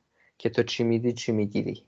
و کلا اینجوریه که تو وعده من رو بپذیر که شیش ماه دیگه قرار یه اتفاق بیفته و تو این شیش ماه انتظارات خودت رو بیار پایین. و اونجوری که من میگم عمل کن. یعنی این این اون تیکه که فکر می‌کنم عملا به قول تو داره نشون میده که خلاصه یه جای کار خراب دیگه. کمیتش داره میدنگه این اسبه. نکته دیگه تو این بخش داری که بخوای اضافه کنی یا بریم سراغ آره، بخش سوم؟ می‌خوام بگم این چیزایی که ما داریم میگیم با اصل وفاداری به سازمان منافاتی نداره. چون درست. که اگر برمیگرده میگه که این بعد از این پیچ به قول معروف دره سرسبزیه تفاوت دو نوع بیان براش وجود داره. کلا بعد این پیچ دره سرسبزیه. پس الان شما فعلا آب نخورین بریم اونجا. بریم اونجا چی؟ اگه بریم اونجا چی نداره ببین شما به میگی که به غذا و منابع ما کمه. سه روز دیگه سفر داریم تا برسیم اونجا. پیاده هم داریم. میریم. دیالوگ بارزیه دیگه. هم مسیریم با عنوان یک فضای کاری. اینجا رو اگه کمتر بخوری بریم اونجا. هم غذا می‌خوری هم این کارو می‌کنم. درست. معلومه دیگه. اونجا غذا هست. اونجا میریم تو اون شهره آب هست. پس من اینو اینو انجام می‌دهم. نمیدی نمیگی که میریم اونجا بازم البته باید گشنگی بکشیم. یا مثلا کلا میریم یه جا یه جایی که خوبه دیگه. خب خوبه که چی میشه؟ این چی میشه رو باید درست شفاف کنیم. وگرنه آره قابل درکه که آدم باید از یک پستی و بلندی تو فضای کاری رد بشه. موقعیت درست. مختلفی در فضای کار پیش میاد. یه چیزی همیشه در پرفکت ترین حالت ممکن بصورت عادی کار نمی‌کنه. اینا خیلی چیزای درست. درست. دمت گرم. موافقی بریم سراغ اون سال سوم بخش سوم؟ آره سال سوم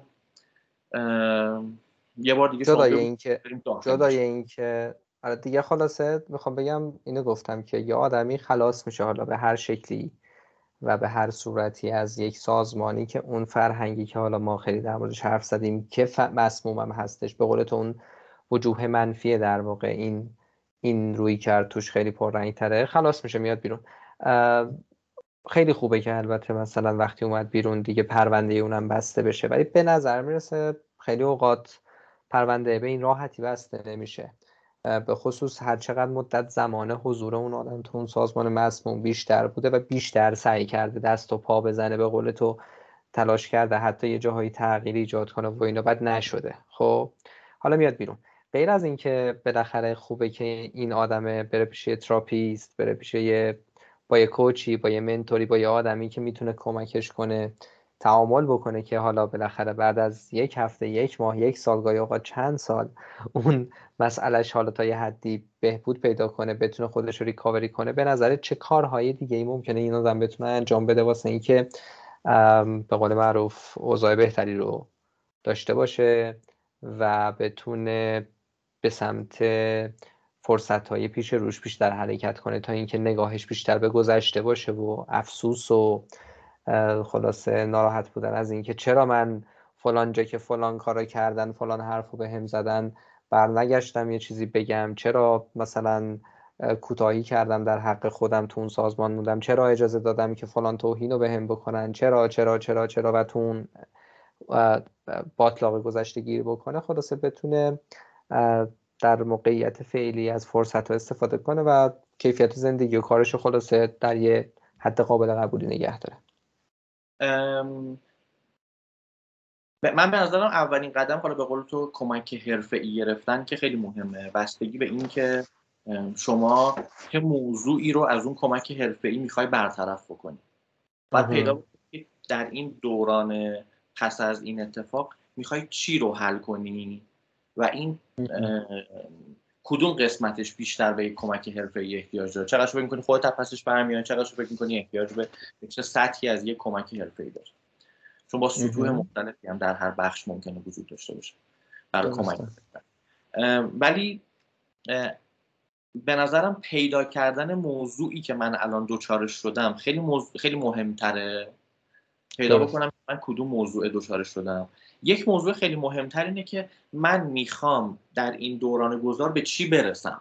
من الان که از این فضا اومدم بیرون می‌خواهم به این برسم که تصمیم جدید زندگیم رو بگیرم و ستاپ بکنم مسیر جدید زندگی رو بگیرم. اینا یه خوردش چون تداخل پیدا می‌کنه با اون موضوع گفتگوی لب مرزی که با هم داشتیم به نظرم یه تیکه کوچیکش می‌تونه شباهت داشته باشه از گفتگوهامون. و من اشاره می‌کنم به چیزی که شاید بعدها هم روش گپ بزنیم. ولی نکته اینجاست. ما زمانی که در یک فضایی چرا اصلا این دیالوگ در حقیقت خانواده من یه جای خیلی مهمی اشاره کردم که بزرگترین, بزرگترین خطا, خطا و خطر اونجاست که موضوع ارتباطات عاطفی پیش میاد. به نظرم لانگ بودن و غیره و غیره و غیره اینا هیچ کدوم هیچ ایرادی نداره. اون جایی که ارتباطات عاطفی آدم ها در فضای کاری مورد اشاره قرار می‌گیره. احتیاج به این میشه که کلی ارتباطات عاطفی بین آدم ها شکل بگیره و بعد همونا هدف حمله قرار می‌گیره یا هدف آسیب قرار می‌گیره و حالا شما در موقعیت تغییر قرار گرفتی. یعنی شما آدمی هستی که اجبارا کلی ارتباطات عاطفی شکل دادی پیوندهای عاطفی برقرار کردی و این پیوندهای عاطفی حالا در یک نقطه آسیب خورده ای شما قرار داری از این حجمی از این ارتباطات و پیوندها و حالا می‌خوای بری سراغ نقطه بعدی زندگیت. درست. شما فقط یک آدم در حال تغییر محیط کار بر اساس انتخاب چهار تا رزومه و پیشنهاد شغلی نیستی. به خاطر همینه که احتیاج به یک سری کمک های دیگه داری. و باید به این آگاه بشیم که ما در تصمیم گیری هامون بخش زیادی از فرایند تصمیم گیری عواطفمون درگیره. ما لحظه ای که یه چیزی رو توش خیلی سرمایه گذاری کردیم رها می‌کنیم میریم سراغ اتفاق بعدی زندگیمون بخش زیادی از اون سرمایه اگر سرمایه عاطفی ما بوده الان تو این لحظه بنداش جداست و رو حواس یعنی یا گیر قبلیه ولی صدمه خورده است که میشه همین خودخوری ها و به عقب فکر کردن ها و افسوس ها و پاسخ های نداده و بغض های درگلو و هزار تا چیز مختلف. حرف های فرو خورده. و یه بخشهایش پیوندهای گسیخته شده به اجبار و با درد گسیخته شده است. و حالا شما در نقطه اون نقطه که دیگه داری میری یعنی یه سری چیزا تو کندی. ولی با درد کندی. اینا با آرامش جدا نشده که بری دوباره به نقطه بعدی وصلش بکنی. پس چیزی که باید حواسمون باشه اینه که حجم احساسات لجام گسیخته و آسیب خورده بالایی در نقطه تصمیم گیری الان در ما انگیخته و بازه. پس اگه می‌خوایم تصمیم بعدی رو بگیریم باید حواسمون باشه که کمکی که می‌گیریم این کمک حرفه‌ای به ما کمک کنه. که این احساسات رو مدیریت شده و در فرایند تصمیم گیری با کمترین میزان تصمیم از جانب احساسات صدمه خورده سراغ گزینه های بعدیمون بریم این یک ایف تو در توه می‌دونی این چندتا رو باید با هم در نظر داشت ولی خروجیش یه جمله است. تصمیمی برای قدم بعدی زندگیمون بگیریم که کمترین میزان تاثیر از عواطف جاری و عواطف صدمه خورده ما داشته باشه. آگاهانه باشه با یک انتخاب هوشیار برای اینکه در نقطه بعدی ما دارای امنیت بالاتر و تعاملات شفافتری باشیم. در واقع انگار که اون تجربه تلخ قبلی یه جورایی مثل یه فرصت یادگیری بوده و عبرت که از اون استفاده می‌کنی که تو تصمیم یعنی تو حتی اموشنال هم اون احساس هم درگیرش می‌کنی ولی نمی‌ذاری احساس در واقع تصمیم گیریت رو مختل بکنه. بله چون بمبه. آره. چون چون ببین ما تو این لحظه یه سری ما رفتیم و ارتباطات عاطفی ساختیم. اسمش فرهنگ خانواده بوده دیگه در فضای کار. درسته. به محض اینکه ما اون چهار تا خانواده رو از دست میدیم برای آدم هایی که یک عضوی از خانوادهشون رو از دست میدن چه اتفاقی میفته به طور واقعی؟ میرن سراغ جایگزین کردن یا خلع یا جایگزینی؟ کم میاد به این بلوغ برسن این سخت دیگه روندش. درست حالا فکر کن اولین کاری که می‌کنن میرن سراغ یه محیط دیگه ای که همون نقشا رو دوره بهشون آفر میده. فقط اول از همه بهشون با روی خندون و باز استقبال می‌کنه. اون روی کرده آسیبزا رو در لحظه اول جلوشون نمی‌ذاره. ولی عملا اون نقش رو براشون پر می‌کنه. متوجه شدم. باید بعد حواسمون به این ترانزیشنه باشه. متوجه شدم. دمت گرم. آره من فکر کنم تقریبا این مسیری که اومدیم این بود که سعی کردیم یه ذره در مورد این حرف بزنیم که این معنیه با یک خانواده هستیم در سازمان ها چیه واقعا؟ تو دلش چه چیزها چه مفاهیم دیگه ای هست؟ بعد یه مقدار در مورد نشونه حرف زدیم و در مورد سه تا بخش قبل از ورود به سازمانی که احتمالا حالا می‌خوایم بریم توش کار بکنیم و چطوری احتمالا می‌تونیم بفهمیم یا خودمون رو آماده کنیم یا تشخیص بدیم که آیا این سازمان این ویژگی رو داره یا نداره که تا حد ممکن خودمون رو توی همچین تله نندازیم. اگر رفتیم و بعد فهمیدیم چه اتفاقی افتاده چه کارهایی ممکنه بتونیم بکنیم یا به چی حواسمون باشه. و حالا اومدیم بیرون. بالاخره با اثرات این موضوع چجوری تعامل کنیم که به قول تو در ادامه دوباره ما رو گیر نندازه. صحبت کردیم. به نظرم چون الان حدود یک ساعت و نیم بیشتر شده که داریم حرف می‌زنیم اگه موافق باشید بریم سراغ جنبندی روی همین بخش. من خیلی خوشبین بودم. فکر می‌کردم هم در مورد این موضوع می‌تونیم صحبت کنیم هم دو سه تا در واقع مفهوم دیگه شبیه این رو که توی سازمان های به قول معروف به قول تو مسموم وجود داره رو می‌تونیم بهشون بپردازیم ولی خود این شد الان یک ساعت و اندی در نتیجه اگه آره. موافق باشی توی جمع بندی اگه نکته ای هست که از اول گفتگو تو الان از قلم انداختی و فکر می‌کنی که مهمه یا حتی اگر یه نکته ای رو اشاره کردیم و فکر می‌کنی که باید پر رنگ ترش بکنیم تو این پایان بندی بگیم و بریم سراغ جمع بندی و حداقل این دیالوگو یه جایی ببندیمش دیگه. آره حتما. البته حالا بعدا تو edit احتمالا یه سری جاهایی خیلی خلاصه میشه نه فقط از جنس دیالوگ چون یه سری technical و رفت و برگشتی و نمی حرفا اینا داشتیم ولی یه خورده احتمالا کوتاه‌تر میشه. آره فکر نکنم کمتر از یک ساعت و نیم بشه واقعا. نه منم فکر نمی‌کنم خیلی بیشتر کمتر بشه. من یه چیزی رو که شاید عامدانه خیلی نخواستم باز بکنم اونم اینه که نیت سازمان ها و یا افرادی که در این موقعیت ها قرار می‌گیرن از پروموت کردن این موضوع تو اون جایی که ما اسمشون می‌ذاریم نیت های بد چیه؟ من به نظرم همین که چرا این اتفاق میفته و چرا ممکنه این قالب در سازمان قابل پیاده سازی باشه بسنده کردم. به خاطر اینکه خیلی نمی‌خوام برم توی دیالوگ چرا این کارا رو می‌کنن ولی دو سه تا پوینت رو فقط بگم. از موضوعاتی که میشه گفت و می‌تونه آدم ها رو هوشیار بکنه. یکیش اینه که بهش اشاره کردیم این باعث میشه که یک فضای عشق یک طرفه باز شه. یکیش اینه که شما رو عملا وعده به یک و مشتاق به یک عمل کرد و تعامل بلند مدت می‌کنن. فارغ از اینکه منافع شما در بلند مدت دیده بشه. بلند مدت غیر قابل فسخ. در عین حال پر از عشق یک سویه و بلا عوض و احتمال مذاکره و تعیین شرایط جدید رو هم کم می‌کنن به دلیل اینکه از منظر حمایت و فضای خانوادگی و بقیه چیزایی که میشه رو سر طرف منت گذاشت میشه وارد شد. اگه داریم راجع به قسمت های ناخوشایندش حرف می‌زنیم. موضوع بعدی امکان خودی و غیر خودی رو فراهم می‌کنه. در نتیجه شما با به ازای هر کار اشتباهی احتمالا میری از توی اینجا بیرون و بعد شمایی که تقلا می‌کنی دوباره برگردی. چون دوست داری در جمع خودی ها باشی و این یه تله دیگه که با این مدل از فرهنگ در سازمان میشه ایجاد کرد.